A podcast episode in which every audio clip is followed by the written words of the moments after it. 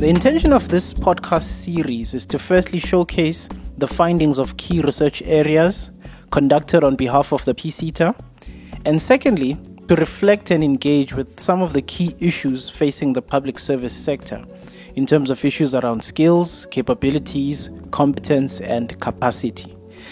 So, in this podcast series, the researchers from each project will share their research focus, their findings, and their recommendations. And in view of this focus, we want to focus on areas such as unpacking the notion of a performing state, what skills can and can't do for a capable state, skills planning in the public service sector, and what is needed to facilitate the building of a capable state. Today I'm joined by two of our colleagues, Kate Mlauzi and Professor Francine de Clercq, who are going to take us through the project that they were doing within the PSETA podcast series. Uh, welcome, uh, colleagues, and thank you so much for joining us. Hello. Hi. Now, to begin, can you please tell us what was your research project about? So, we were looking at competency frameworks. So, the overall project is reviewing professional competency frameworks in the public sector.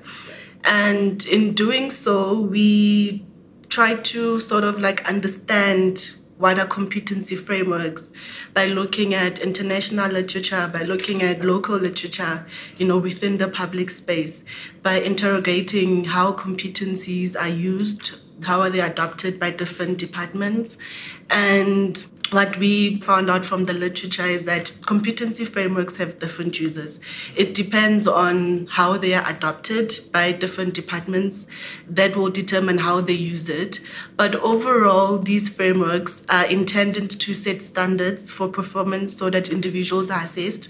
They are also used as a tool for recruitment, selection, developing and managing the performance of human capital. In uncovering that, we also try to understand are they being used as they should be, as they are set out to be used, and we were sort of like also interrogating that. Thank you so much. Now, what would you say was the central problem or concern that your research project was trying to address? So, what we were looking at is we sort of like had three questions. Are competency frameworks appropriate? Are they empowering HR tools? Are they aligned with the public sector's organizational performance? And are competency frameworks symptoms of deeper causes of poor performance in the public sector? And thirdly, can competency frameworks be improved? How and under what conditions can be improved? We looked at four competency frameworks within the public sector, which is the um, senior management competency framework, middle management competency framework. We also looked at the monitoring and evaluation competency frameworks and financial management competency frameworks. We sort of interrogated how competency is adopted within the frameworks and the middle management and senior management competency frameworks are mostly based on core or generic competencies. The financial management one and the M&E is mostly on more technical occupational competencies. The M&E one is mostly also involves generic competencies and technical competencies. So these are competencies that should be used in the public sector by all departments. But what we found out from the research is that what is actually being used the most is the SMS and the MMS competency frameworks. And with National Treasury, they use the financial management competency framework. So, what would you say these findings mean for the public service sector or for the PSETA for that matter? And how would you say this adds to our body of knowledge as to what is needed in terms of building a capable state? Maybe if I can go one step backwards in terms of understanding our approach to the findings. We believe that competency is a more individualistic notion. So what we had in mind was to say, well, how can individual competencies really improve the performance of the whole public service? So our approach was that individual competency lies within a bigger whole, which is organizational competencies and state competencies. So our framework was to say that individual competencies are influenced and determined by the organization they're in and by the state institution they're in. But that doesn't mean that individuals cannot act sometime with some discretion and autonomy, and therefore that they could, despite the, let's say, uh, negative environment, they could still do something. And we did notice that in some sectors and some departments and not others. So that was the approach to try to understand how competencies framework were implemented in these four areas. The findings, I think, is important precisely coming out of the conceptual framework is to say that competency can do more and competency framework can do more when you have a very proactive sector or department. And indeed, the National Treasury is one example where competencies seem to be captured more uh, proactively by the National Treasury to improve the HR, the human relation chain, whereas many others were using competency framework as a ticking box and basically as a bureaucratic compliance exercise, which they did not own, which they did not believe was going to do anything and was mainly not used for recruitment, but at the most for training and performance management, even if performance management is known in the public service not to lead to consequence management. So in that sense, I think what the competency framework aimed to do was not realized in many of the department. And to follow up your question about what does it mean for the PC PSETAs is to understand that before expecting too much of the individual competencies and the competency framework, one need to look at the organization that they're in and the state institution and make those enabling for the competencies and the competency framework to work and indeed add an HR value to the recruitment, the training, the performance management, etc. So that's our main findings, I think. Hmm. Thank you so much. Now, could you please explain linking or building from the findings, what recommendations then emerged to address the problem that you researched? And if I may go further, what do these recommendations mean in terms of how we then locate the issue of skills within the public service sector? I mean, we did make a few recommendations. And the one thing that we, and it relates to what my colleague Kate just mentioned, is that too often the competency frameworks are only talking generic core competencies. And that is not enough. We need to actually go beyond and look at the technical professional competencies that are needed so that if the public sector and the PSETAs wanted to add something to the competency framework as they are now, they must make sure that there is a professional dimension as well as a generic dimension. And we know that they're thinking about it, but it hasn't been done. And it's not an accident that the financial management competency framework did actually add more value because they do indeed include quite a lot of technical professional competencies.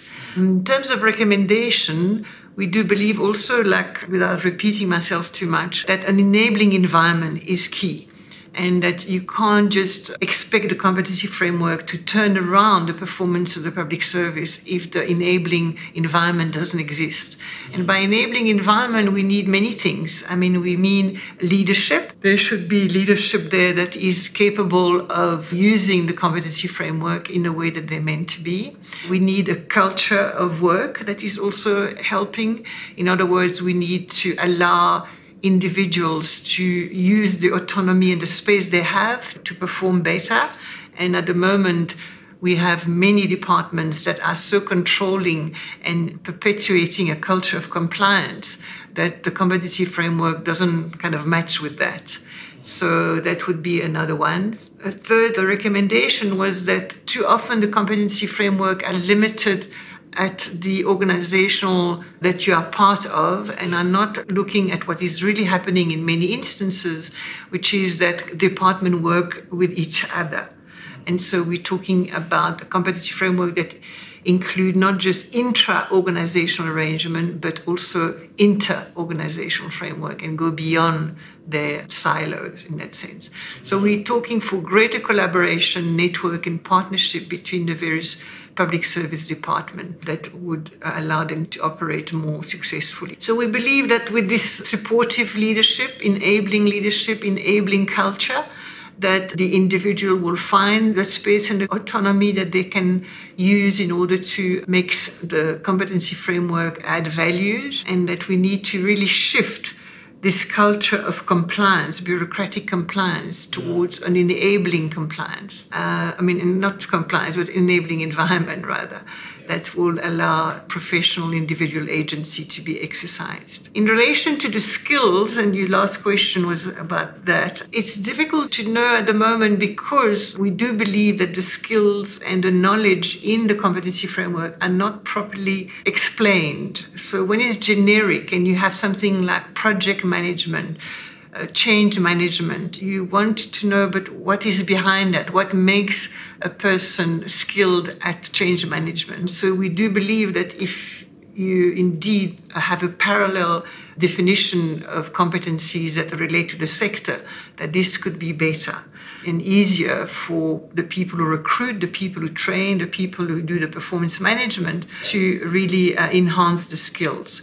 So we can see that the competency framework in an ideal environment can add value to indeed improve and upskill the people in it.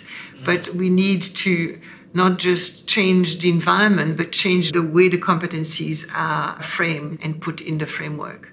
So, in short, we're aware that skills are definitely something that need to be enhanced, but we're not quite sure that the competency framework today mm. can really enhance those skills at the moment. Except the interesting thing is that the National Treasury, in looking at the financial management framework, we do see how they specify so well the kind of skills of auditing, of financial management, etc., that you can touch in the competency, you can understand them. Mm-hmm. And the, also the interesting thing is that those occupation have professional association attached to them. And the financial management framework was constructed partly in collaboration with those professional associations. So that also added value and texture to the skills of financial management and financial auditing. So there's hope in that sense. And our final recommendation is that you know, we try more with a department like National Treasury, because National Treasury could actually show us a way forward that could then be adapted for other departments. But they seem to be more equipped at the moment to realize the best of a competency framework. So, just to add on what Francine was saying, so when we were going through the literature, what we realized is that there's a debate about whether competencies should be more generic or more technical or professional. So when competencies are core or generic, it's difficult to assess them, which is difficult for you to link them to a particular body of knowledge, like especially for leaders and managers, then you assume what their role should be, and it's not linked to a specific sector like Francine was saying. So to ground it on a specific body of knowledge would be very important, you know, when these competency frameworks are developed. Mm. Thank you so much. I mean, my key takeaway is that unless we locate skills within specific bodies of knowledge, then they might not do much within competency frameworks to improve the public service sector and ultimately to lead to a more capable state. Colleagues, thank you so much for your time and thank you for such insightful research. And we look forward to learning more on competency frameworks as well. Thank, thank you. you. Thank you.